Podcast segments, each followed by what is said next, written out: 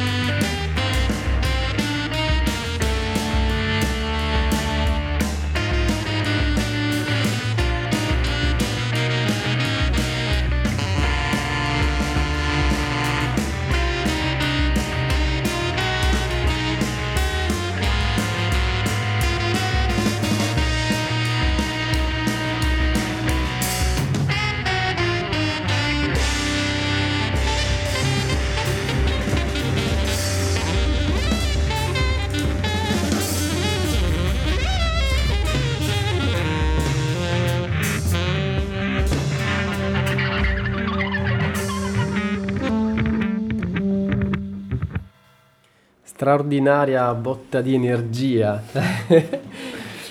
e ricordo a tutti che abbiamo come ospite Paolo Bacchetta, di cui abbiamo appena sentito Egon, dal disco Egons del 2005.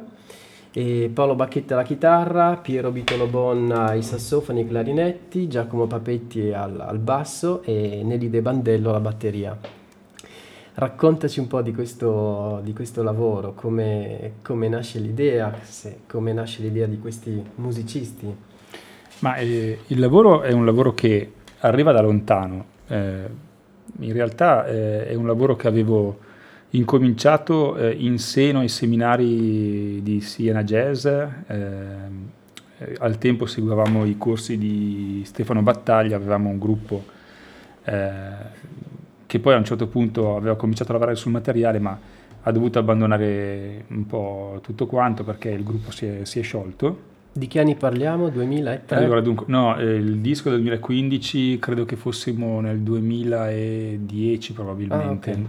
mm, quindi la musica è rimasta lì bloccata per, eh, per un po' di anni, eh, 3 o 4 anni, perché il disco è uscito nel 2015 non l'abbiamo registrato nel 2014 è rimasta ferma per, per, un po' di anni, io ero però intenzionatissimo a farla uscire perché era un lavoro a cui tenevo molto, è un lavoro che è nato ehm, dopo una visita al, al, Mart di Rovereto, sì. eravamo andati io e mia moglie eh, a vedere una mostra proprio sugli, sull'espressionismo austriaco eh, che mi aveva colpito moltissimo, c'erano mh, mm, un po' tutti però eh, ovviamente la, la parte di Schiele era la parte più nutrita, eh, ed è quella appunto che mi aveva colpito eh, maggiormente. A quel punto ho cominciato a scrivere un po' di eh, brani eh, che un po' si ispiravano alla vicenda umana di, di Scile, una vicenda piuttosto tormentata, eh, e in parte alle opere di Scile. Eh, noi adesso, io ho scelto alcuni dei, delle, dei brani appunto contenuti nel disco. Il primo Egon era proprio una sorta di descrizione eh, della vita eh, di, di, Scile che è terminata prestissimo perché al, al termine della prima guerra mondiale lui era, era, eh, era stato anche coinvolto, ovviamente sul, non sul fronte, ma insomma aveva supportato l'esercito austriaco. Al termine della prima guerra mondiale sappiamo c'è stata l'epidemia di spagnola e eh, sia lui che la moglie eh, che era incinta eh, muoiono tutti e due di, di spagnola. Quindi eh, la vicenda umana di, di, di, di Scile che ha eh, prodotto una quantità di lavori rivoluzionari eh, in così poco tempo. Un numero impressionante di dipinti, tra l'altro. Assolutamente. In, Poi in è stato per tanti aspetti, addirittura qualcuno lo considera anche padre, in, almeno dal punto di vista grafico, di, del fumetto, nel senso che i suoi schizzi, i suoi disegni a matita hanno influenzato moltissimo il tratto del, di, di certi fumettisti. E, mm, il brano ha una, un'evoluzione violentissima, no? eh, l'avete sentite, sentito, eh, inizia con, con, questo fortissimo e si chiude con questo eh, insieme di suoni che in qualche modo de- determinano una fine violenta, in qualche modo brusca no? della, della, vita di Scile. L'ho un po' pensato in questi modi. E eh, insomma, ecco, alcuni brani si ispirano alla vicenda, altri brani si, si ispirano alle opere, eh, per esempio Lovers e Harbour, che sono due brani che ascolteremo poi dopo, si ispirano proprio alla, agli amanti, alle figure che Schiele dipingeva, no? eh, disegnava degli amanti, e Harbour invece è ispirato alla veduta del porto di Trieste, che sembra una, una sorta di zona eh, fuori del tempo e quasi un approdo metafisico no? Eh, che mi ha molto colpito, allora ho, deciso di eh, scrivere questo brano che è largamente improvvisato, come del resto tutti gli altri brani. Eh. L'improvvisazione la fa decisamente da padrone. Senti, il setup uh, così mm, con questo, sì, anche forse i caratteri, questo acido, no? Questa, questa energia ma comunque sporca, no? Graffiante. Sì. Eh, hai usato un setup particolare questo per i... Ma io non sono mm, ahimè, un grande mm, esperto. Un grande eh, smanettone no, per i nostri chitarristi. Esatto, mi sono molto affidato e mi affido sempre molto alla, alla perizia e alla sapienza dei, dei tecnici che ci affiancano durante la registrazione, quindi in tutti i casi ho avuto la fortuna di avere dei bellissimi amplificatori, eh, però di fatto quello che ho utilizzato è sempre stato pochissimo, sostanzialmente un pedale della distorsione, eh, le chitarre sono chitarre semplicissime, una semiacustica e una Stratocaster e, e, da lì parto poi per la costruzione del, del, suono che di fatto è proprio una questione molto istintiva. Il fatto che sia così sporco, acido, graffiante eh, era proprio quello che volevo perché il tratto di Scille non è un tratto certo. netto e pulito, ma è un tratto certo. tormentato in tutti i suoi aspetti, no? rotto continuamente da linee oblique che si intersecano e che si insinuano nel tratto principale, quindi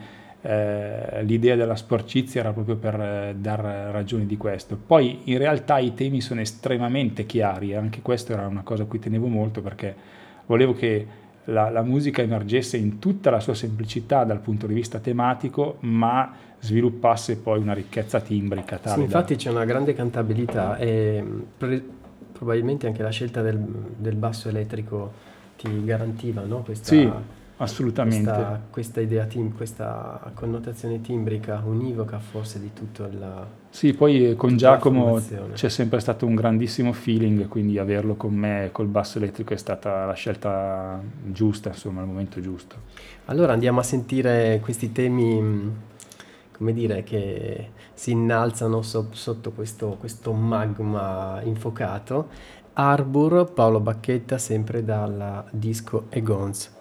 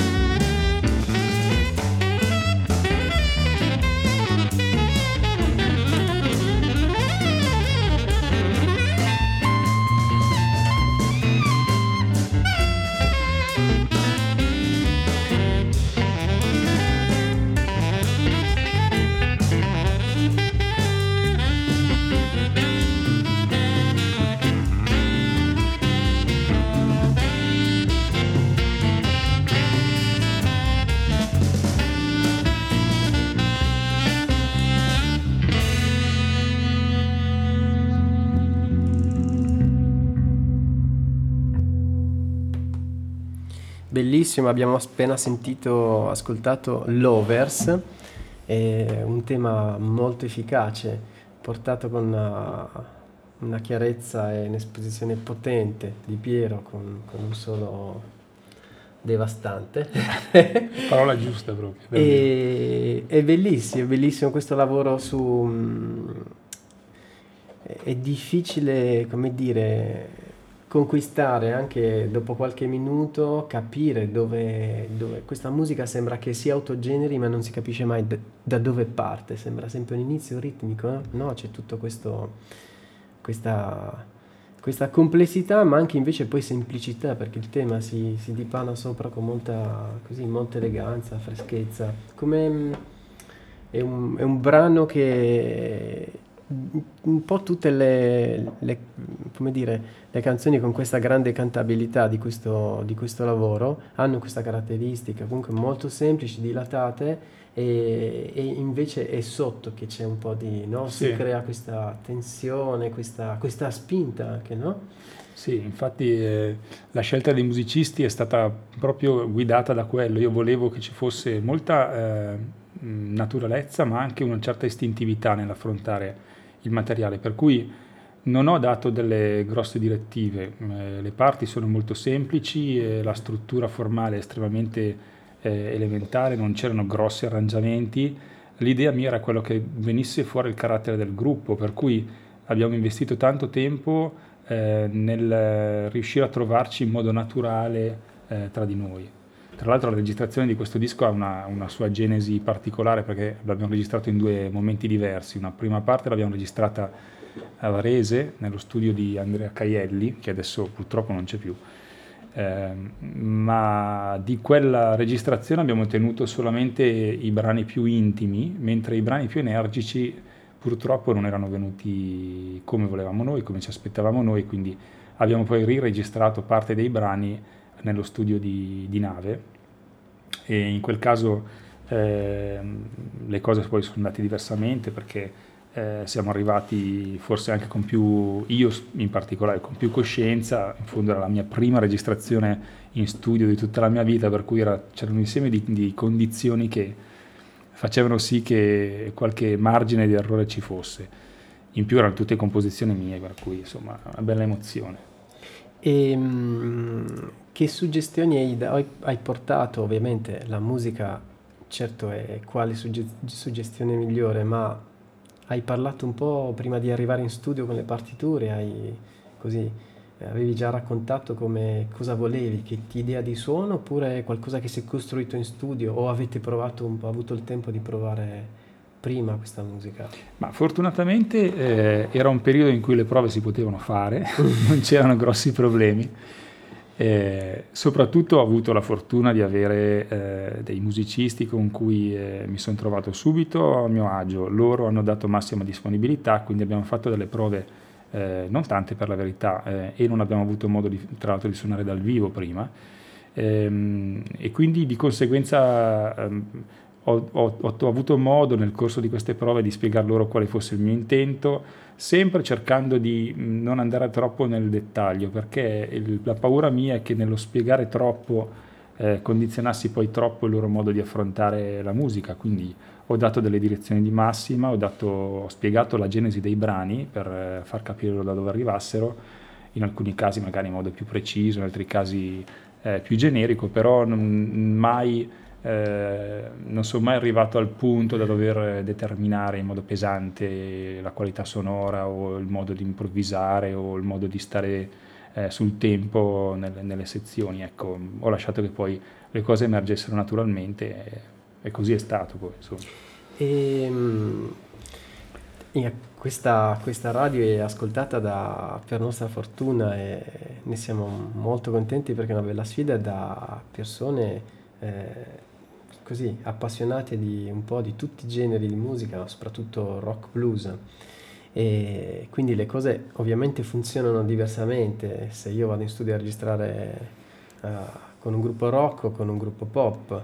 E così, tanto per avere un'idea, quanto tempo avete dedicato alla registrazione, quanto tempo al mixaggio? Dunque, eh, in generale posso dare, questo succede, mi è successo in tutti i miei dischi, per cui è abbastanza facile ecco, eh, da descrivere. Eh, per la registrazione abbiamo impiegato una giornata e per il mixaggio un'altra giornata, anzi forse sì, una giornata anche di mixaggio. Eh, la registrazione è stata tutta live, quindi non c'è stato poi editing finale, tranne che forse per eh, qualcosa minima eh, in qualche traccia, ma una cosa veramente mh, ridottissima. Quindi quello che sentite è quello che è successo in studio sostanzialmente, non, non abbiamo mai modificato nulla. Fantastico e ci piace. Proseguiamo e andiamo a sentire Arbor, il terzo brano.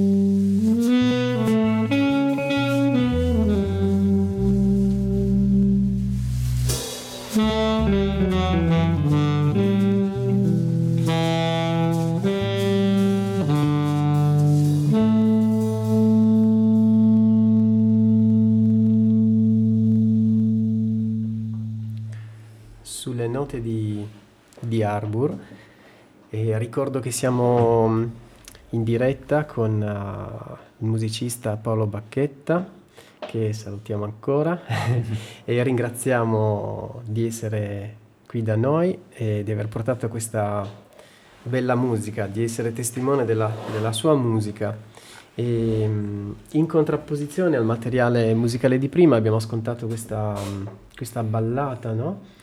E, di influenza adesso magari Bacchetta mi picchia, anche se so invece che ne, ne è orgoglioso, di influenza friseliana.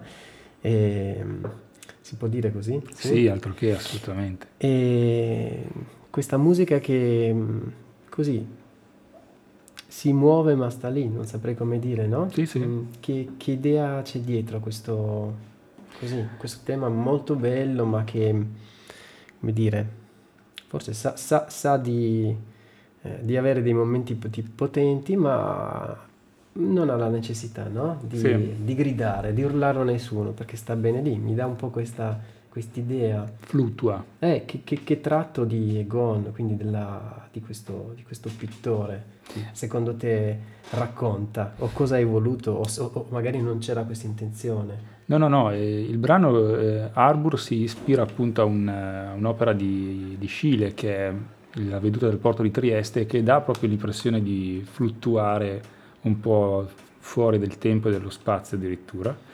E la matrice musicale da cui eh, ho attinto in realtà è un ricordo lontanissimo perché io eh, ho avuto la fortuna di avere un papà che eh, ha sempre fatto tanta musica e cantava in un coro, un coro tra l'altro mm, eh, di qualità, insomma, non, che si impegnava con, con produzioni veramente importanti. E mm, quindi ho seguito mio papà fin da piccolo, quando avevo 4 anni, 5 anni, andavamo a sentire papà che cantava e mm, emergevano ogni tanto queste melodie quasi gregoriane nella, nella loro purezza. No? Eh, quindi arriva da lì, arriva da quel, da quel, ricordo un po' lontano e ovviamente poi come dicevi tu l'influenza invece della chitarra elettrica, in particolare di Frisell, eh, e di tutta una generazione di chitarristi un po' più meditativi, meno muscolari, eh, ha fatto un po' il resto. Benissimo. Andiamo al nuovo ascolto, White Magic, e poi torniamo per qualche curiosità ancora con Paolo.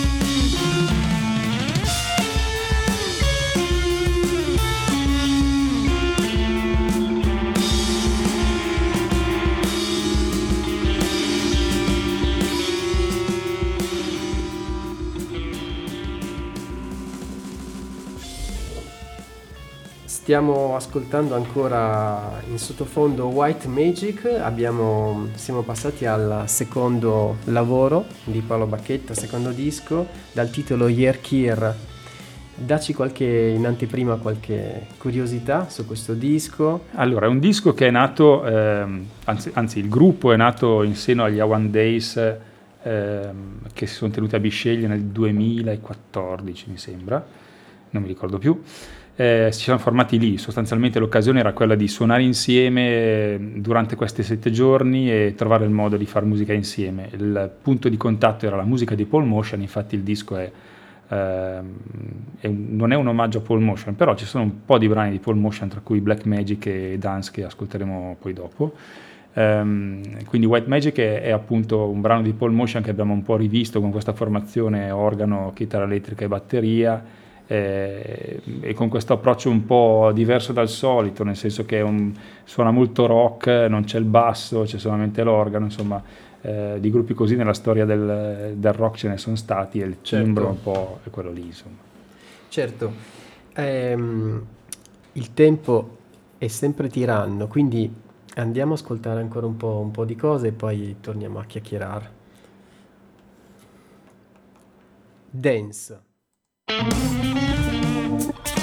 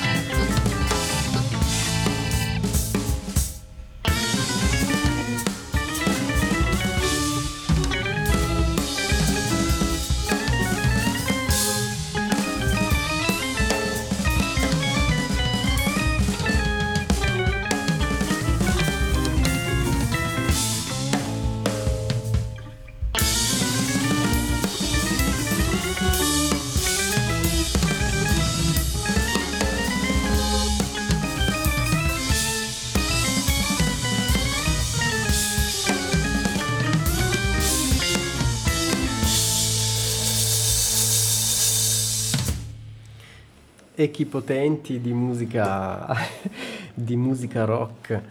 Avrei visto poteva essere una composizione delle Zeppelin con tolto un po' di la complessità melodico. eh sì, direi. Però sicuramente questo trio porta così a rock potente, sì, diciamo sì. che è intonato, si, si, sintonizzato con lo spirito di questa radio. Eh, bene, sono contento. e, è un onore. Raccontaci qualcosa di questi mh, mm, colleghi di viaggio, Zeno, De Rossi alla batteria, Giulio Stermieri.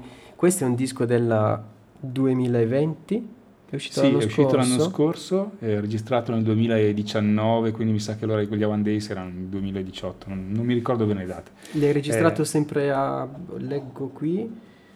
Al Blue Fem a, a Montirone. Con, sì, con Marco Franzoni che è stato veramente un tecnico formidabile. Ma in realtà abbiamo sempre avuto fortuna, io ho sempre avuto fortuna con i tecnici perché hanno sempre lavorato egregiamente, anche Marco Tagliola Nave ha fatto un lavoro impressionante con il primo disco.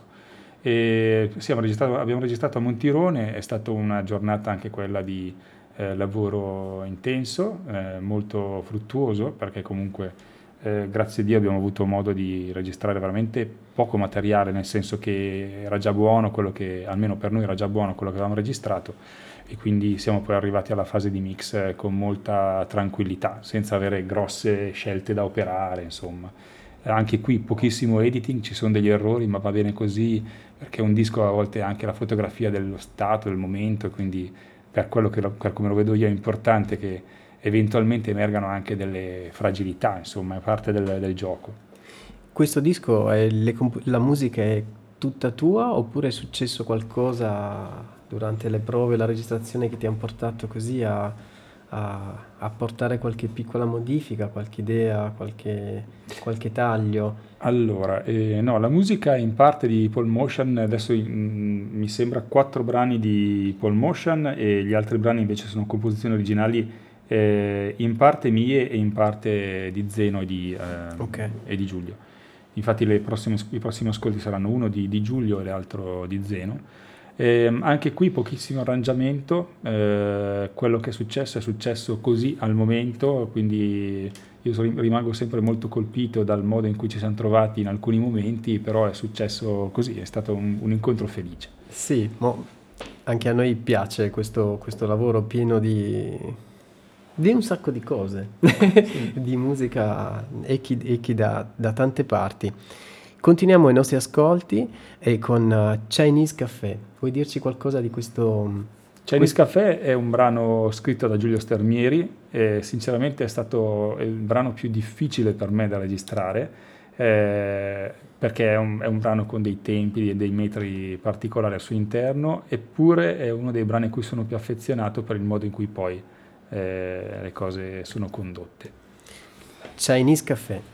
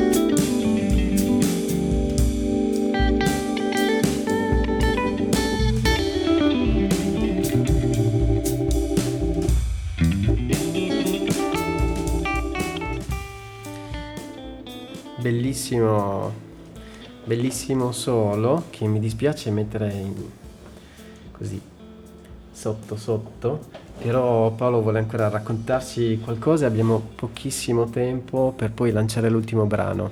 Allora, il brano eh, di Giulio, che è appunto Chinese Café, è stato un brano eh, particolare, questo è forse quello con, la, con l'arrangiamento più raffinato eh, perché inizialmente la chitarra suona degli armonici e si sovrappone col timbro del, dell'organo. All'inizio è difficile capire che cosa sia uno e cosa sia l'altro. E un po' questa ambiguità era il gioco di fondo che si voleva ottenere con, eh, con questa soluzione. E poi ehm, il fatto che abbia suonato tutto l'assolo sostanzialmente con la mano appoggiata al ponte che essendo un ponte mobile ehm, subiva il peso della mano questo ha fatto sì che le note non siano proprio del tutto dritte, sono sempre un pochino sofferenti, un po' eh, calanti eh, rispetto al normale, ma l'idea era proprio quella di dare questa, questo tormento un po' interiore da, eh.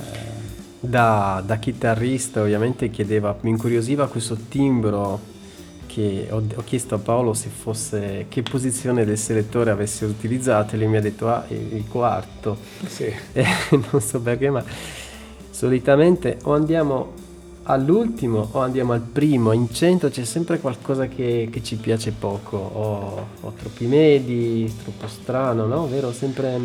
Eh, è vero. E invece stavolta è stata una, una scelta felicissima. Sì, un, be, bel timbro. Paolo, il tempo ci costringe a così chiudere la puntata lanciando mm, l'ultimo brano che se vuoi puoi presentare e dirci proprio due, due cosette che lo lasceremo andare mentre noi... Eh... Eh, Surnoise è un brano di Zeno De Rossi, è un brano che insomma in realtà va ascoltato per essere capito perché è un brano eh, fatto di pochissimo, anche qui temi semplicissimi e poi il gioco è, è, tutto lasciato all'interplay, alla possibilità mm, che i musicisti hanno di creare spazi, silenzi in cui ciascuno si inserisce. E, ehm, che dire, ti ringrazio tantissimo Grazie Paolo, a voi per essere stato nostro ospite a Jazz Pulse e, um, ci ha fatto piacere averti qua come, come ospite e non mancheremo di, di, rivederci e ti obbligheremo a suonare qualcosa per noi. Benissimo. E um, vi lascio quindi, vi ricordo che il giovedì, sempre alle 20, vanno in continua, sempre in onda, le repliche di tutte le puntate precedenti e a sorpresa, tra due settimane, avremo un nuovo ospite di cui non vi preannuncio niente. Vi lascio con Surnoise Paolo Bacchetta e buonasera a tutti.